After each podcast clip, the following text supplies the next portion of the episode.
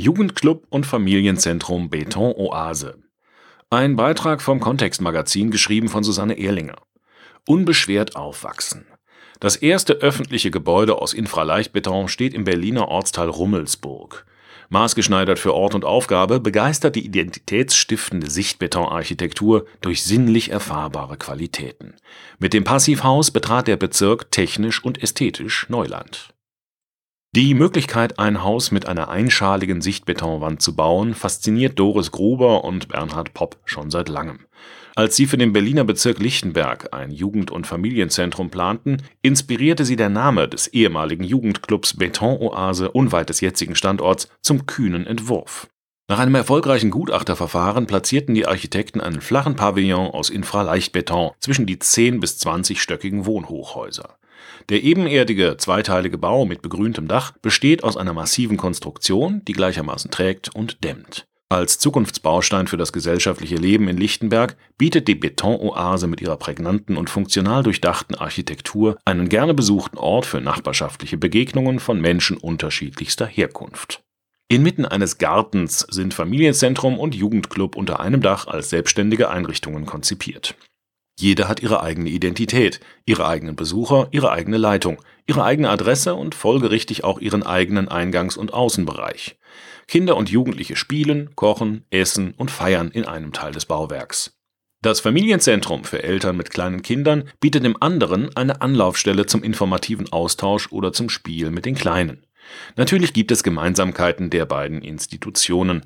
Auch das haben die Architekten räumlich und funktional vorbereitet. So lassen sich die beiden separaten Eingangsbereiche bei Bedarf zu einem gemeinsamen Foyer verbinden. Und der Innenraum ist ohnehin geprägt von der Großzügigkeit ineinander fließender Spiel-, Arbeits- und Aufenthaltsräume, von Transparenz und Offenheit. Außen verschmelzen die räumlich versetzten Terrassen zu einem gemeinsamen Garten. Wie einen Maßanzug haben Gruber und Popp das Haus gestaltet, bis hin zur passgenauen Möblierung, den einladenden hölzern ausgekleideten Fensternischen, die tief genug sind, sich hineinzusetzen, um die Seele baumeln zu lassen Nötig geworden war der mit Mitteln aus dem Stadtumbau Ost geförderte öffentliche Neubau, weil der ehemalige Mittelpunkt des Wohngebietes, das aus den 70er Jahren stammende Dolgensee Center, mitsamt dem Jugendclub abgerissen und seine Fläche städtebaulich neu gestaltet werden musste.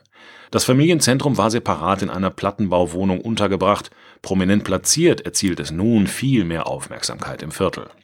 Der Name Betonoase hatte die Architekten zum gestaltprägenden Material geführt auf Infraleichtbeton fiel die Wahl, weil er es ihnen ermöglichte, monolithisch zu bauen sowie innen und außen voneinander zu trennen und doch gleichzeitig zu verbinden.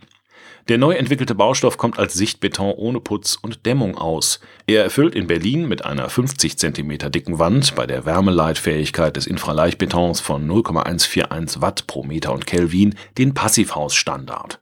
So fühlen sich die grauen, glatten Wände warm, samtig und handschmeichelnd an und sind gleichzeitig im täglichen Betrieb der öffentlichen Einrichtung sehr widerstandsfähig. In Kombination mit den Holzeinbauten und den Verglasungen wirken sie zudem ästhetisch ansprechend. In den Räumen herrscht ein ausgeglichenes Klima. Im Winter ist es kuschelig warm, im Sommer dringt die Hitze nicht ein. Ein wichtiges Argument für die Architekten war, dass Infraleichtbeton vollständig recyclingfähig ist. Auch die auskragenden 32 cm starken Vordächer über den Eingangsbereichen ließen sich mit Infraleichtbeton bauen. Für die Bemessung der biegebeanspruchten Bauteile wie Vordächer und Fensterstürze konnten Forschungsergebnisse herangezogen und durch erfolgreich durchgeführte Bauteilversuche an der Technischen Universität Berlin bestätigt werden Seit langem schon forscht dort Mike Schleich, Professor am Fachgebiet Entwerfen und Konstruieren, Massivbau und Partner im Ingenieurbüro Schleich Bergermann Partner an infraleichtem Beton.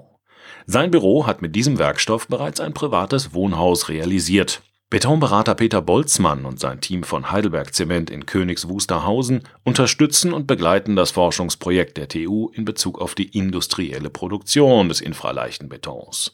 Ergebnis dieser Zusammenarbeit ist ein Produkt ILC, das zielsicher herstellbar, praxiserprobt und beim Baustoffproduzenten abrufbar ist. Für den öffentlichen Auftraggeber und die Betonoase in Berlin kam diese Weiterentwicklung des tragenden und gleichzeitig dämmenden Baustoffs zur Anwendung in einer zweiten Phase des Forschungsprojektes gehe es laut Peter Boltzmann darum, auch den Prozess der industriellen Vorfertigung von Elementen aus Infraleichtbeton und deren Einbau zu erforschen, damit dieser nicht nur in der Versuchsanstalt, sondern auch großtechnisch umzusetzen sei Für das Jugendzentrum in Berlin musste eine Zulassung im Einzelfall erwirkt werden, da Infraleichtbeton noch nicht durch entsprechende Normen definiert ist. Künftige Projekte können nun auf die Realisierung des öffentlichen Bauwerks am Standort Rummelsburg und auf die Leistungsfähigkeit seiner Rezeptur verweisen. Entstanden ist dort ein beispielhaftes monolithisches Bauwerk, das für weitere Anwendungen im Team mit Bauherren, Planern, Prüfern, Gutachtern und der Bauaufsichtsbehörde Vorbildcharakter hat Architekt Bernhard Popp ist sich darüber im Klaren, dass ein solches Bauwerk mutige Bauherren braucht. Das Bezirksamt Lichtenberg war sehr gespannt, ob alles gelingt. Der stellvertretende Amtsleiter hatte als Tragwerksplaner jedoch keine Sorge. Er wusste aufgrund der Berechnungen, dass es mit dem Experimentalbau gut geht, erinnert sich der Architekt. Eigentlich haben öffentliche Auftraggeber ja den Auftrag, vorausschauende Bauweisen zu forcieren, meint Bernhard Popp. Wir Architekten merken, dass alle vorsichtiger werden, weil Steuergelder und öffentliche Mittel im Spiel sind. Ich kann nur sagen, toll, dass der Bezirk so mutig war und dieses Projekt realisiert hat. Mit Erfolg, wie der Zuspruch nun von allen Seiten zeigt, die Nutzer sind begeistert und identifizieren sich mit ihrem Gebäude. Im Büro Gruber und Popp ist mit diesem Bauwerk die Leidenschaft für Infraleichtbeton weiter befeuert worden. Damit bauen wir bestimmt wieder. Dieser Beitrag wurde eingelesen von Frank Lindner, Sprecher bei Narando